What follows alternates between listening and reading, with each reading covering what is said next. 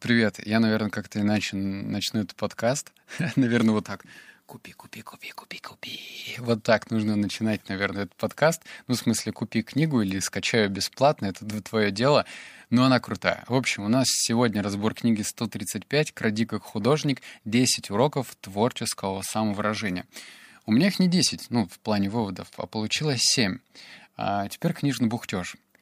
Почему я сказал «купи»? Потому что она, а, маленькая книга, б, там много иллюстраций, и г, она очень практическая. По выводам ты это поймешь. А, развитие творчества — это неотъемлемая часть любого человеческого организма. Неважно, чем ты занимаешься, хоть на стройке работаешь, даже в стройке, блин, нужно быть креативным.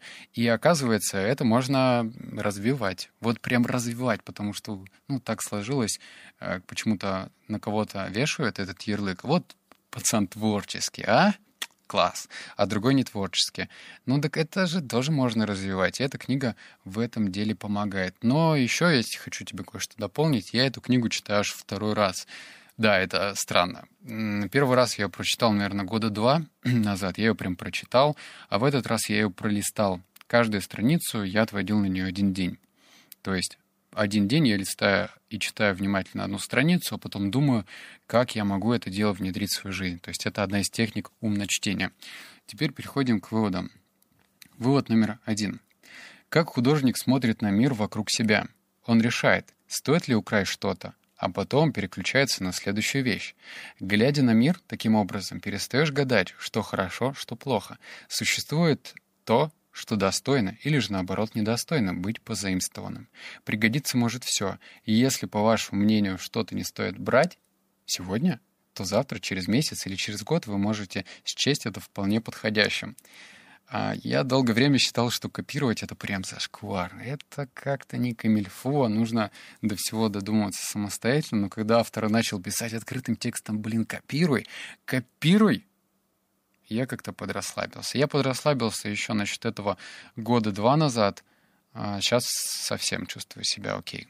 И я помню моменты, когда меня копировали, я очень сначала расстраивался, обижался, ну, потому что я в деньгах терял, когда копировали. Но понимаю, что типа ок. Хотя почему меня копировали? Я еще тогда был пиздюком полным. Мне кажется, если ты хочешь кого-то копировать, то нужно собирать образы от великих людей, а не просто каких-то молодых пацанов. Ну да ладно. Теперь к вопросу, что копировать, да? Интересно. Пункт как раз номер два.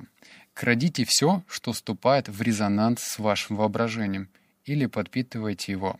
Жадно поглощайте все впечатления и явления, старые и новые фильмы, музыку, книги, картины, фотографии, стихи, сны, случайные разговоры, архитектуру, мосты, уличные указатели, деревья, облака, потоки воды, свет и тени. И крадите лишь то, что находит живой отклик в вашей душе. Если делать так, ваша работа, ваша кража будет оригинальной. Наверное, тут надо даже паузу сделать и задуматься. Это, блин, прикладная рекомендация, на что стоит обращать внимание в копировании. Я в подкастах рассказывал историю про Стивен Айв, по-моему, или как-то так. Я даже читал его книгу. Это ведущий дизайнер э, компании Apple. По крайней мере, тогда он им был, сейчас он уволился. И он рассказывал, что он вдохновлялся своими предыдущими работами в разработке этого планшета. Вот, тогда до этого он делал дизайн раковины. Блин, раковины, понимаешь? То есть он вдохновился раковиной. Здесь та же самая история. Вдохновляйся хоть чем. И нет такого, знаешь, дополнительного списка или что-то можно убрать. Если ты чувствуешь внутри себя отклик, то значит это нужно скопировать. Но чтобы этот отклик появился, ты должен впустить в свою жизнь больше всего. Тут написано а, типа впечатления от старых и новых фильмов. Я, например, смотрю старые и новые фильмы. И, ну, я думаю, что в старых фильмах тоже можно черпать много чего интересного. То же самое про музыку и про все остальное. Пункт номер три, он чуть по подлиннее. Делайте все, что хотите, но бумага при вас должна быть всегда. Например, во всех пиджаках художника Дэвида Хьюкни, Хохни, да. Был специальный карман для блокнота. Музыкант Артур Рассел любил рубашки с двумя нагрудными карманами, в которых можно было держать пачки листочков для записи. Заведите папку для украденного. Да-да, именно так. папку для хранения того, что вы стянули у других, бумажную или виртуальную, неважно. Главное, чтобы она была. Кто-то клеит вырезки в специальный альбом, кто-то все снимает на свой смартфон. Видите? А, видите нечто достойное? Заимствования. Отправьте его в папку для украденного. Требуется вдохновение? Открывайте папку для украденного.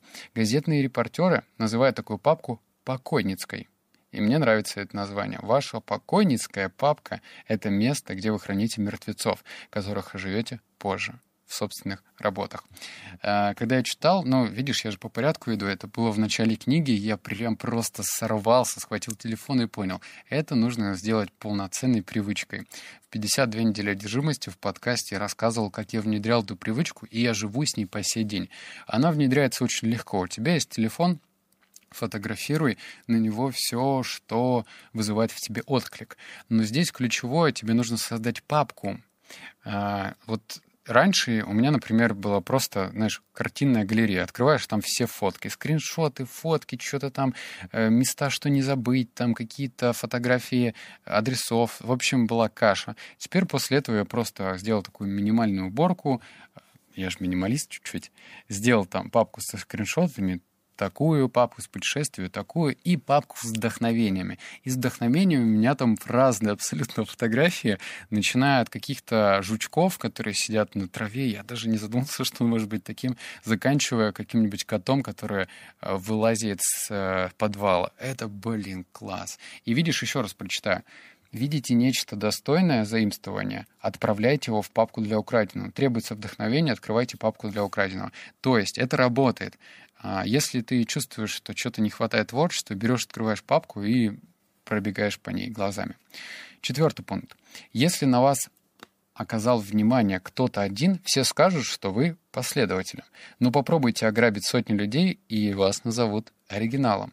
Что копировать? Вопрос посложнее. Не крадите стиль как таковой, позаимствуйте лежащий в его основе образ мысли.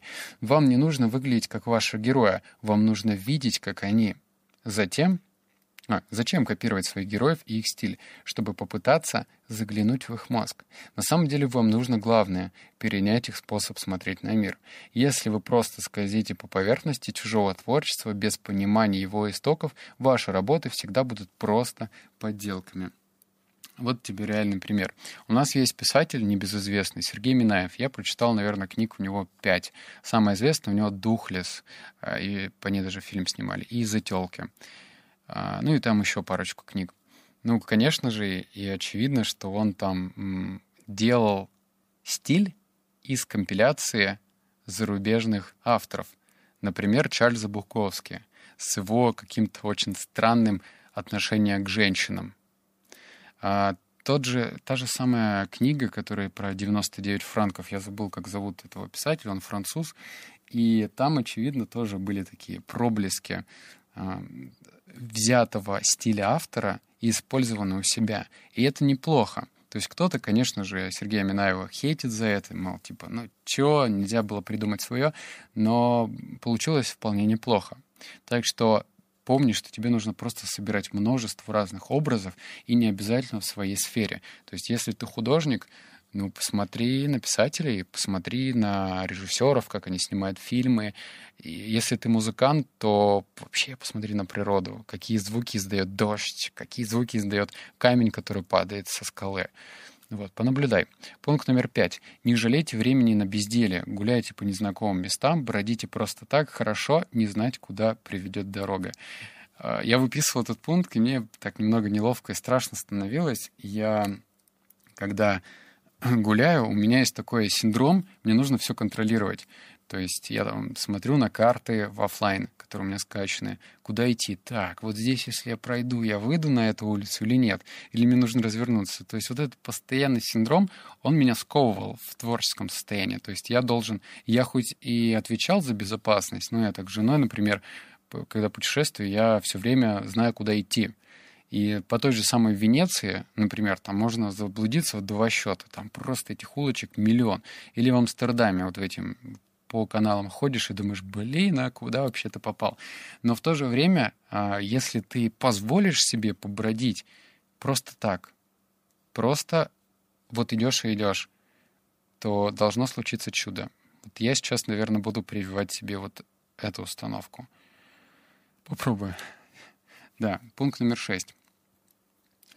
Эм, когда мне захочется все бросить, задавшись вопросом, какого черта я вообще всем этим занимаюсь, вот почему я храню все действительно хорошие письма в специальной папке. Неприятные письма немедленно удаляются. Когда наступают те самые мрачные времена и чувствуется необходимость поддержки, я открываю эту папку и перечитываю пару писем. После чего возвращаюсь к работе. Попробуйте сами. Вместо того, чтобы хранить папку с неприятными отзывами, коллекционируйте хвалебные. Используйте их аккуратно и в меру. Не позволяйте себе почивать на лаврах. А, но всегда держите под рукой на случай, если понадобится поднять свой боевой дух. Остался еще один вывод, и это классный, классная рекомендация. Для меня вот таким добрым списком писем являются отзывы на iTunes. Там очень много людей, которым я помог в своих подкастах, и я их каждого ценю, написали свой отзыв. Блин, это так здорово, это настолько повышает вообще внутреннюю энергию, когда мне становится хреново, и я иногда открываю и перечитываю их. Это классно. Я не знаю, что тебе конкретно посоветовать здесь, потому что отзывы же не могут написать «Серега, мой друг», отзыв на Серегу. Нет, э, отзывы же пишут за деятельность. А за счет того, что я ничего не продаю, ну, писать получается искренне. Так и здесь. Наверное, подумай, где ты сможешь коллекционировать какие-то мнения э, на твою работу, на твою деятельность, и это будет тебя подбадривать в сложные моменты. Пункт номер семь. Сейчас. Спросив себя, что хорошего сегодня произошло, ты вызовешь в памяти определенные приятные воспоминания о случившемся и запишешь то, о чем иначе не вспомнил бы никогда. Потому что вопрос, что сегодня произошло, скорее всего, заставит вспомнить о чем-то плохом, в чем пришлось разбираться. И сразу же придет в голову что-то где-то кем-то сказанное, имеющее для тебя какое-то значение. Да так и остается в памяти. А вот если спросить себя о хорошем, что э, то им окажется особенно красивый луч света или чье-то прекрасное выражение лица, или необыкновенно вкусный салат. Вот. Правильная постановка вопроса, видишь, маленькое слово, что я могу вспомнить за сегодняшний день хорошего. А? И сразу выбрасывает, открещивает от тебя все негативные моменты, которые были у тебя в этот день? М? Задавай себе такой вопрос почаще. Я себе его задаю каждый день. Это были семь выводов, и я, блин, настаиваю. Хотя бы скачаю где-нибудь эту книгу. Просто полистай, посмотри. Мне она помогла наверное, поможет и тебе, если ты хочешь развить творчество. Она очень маленькая, и, кстати, у этого автора есть еще книги, но они, наверное, больше про, про дизайнеров. Я, может быть, что-нибудь еще и полистаю, почитаю. Все, и направляю тебя, конечно же, прямиком на сайт. Там, во-первых, вышел э, текстовый вариант, как развить гибкое мышление, творческое мышление, прям почитай. Напиши свое мнение, и я, кстати, тут задумываю кое-что, кое-что легендарное. Об этом я с тобой поделюсь чуть позже. Покеда. Обнял, поцеловал, заплакал. Пока.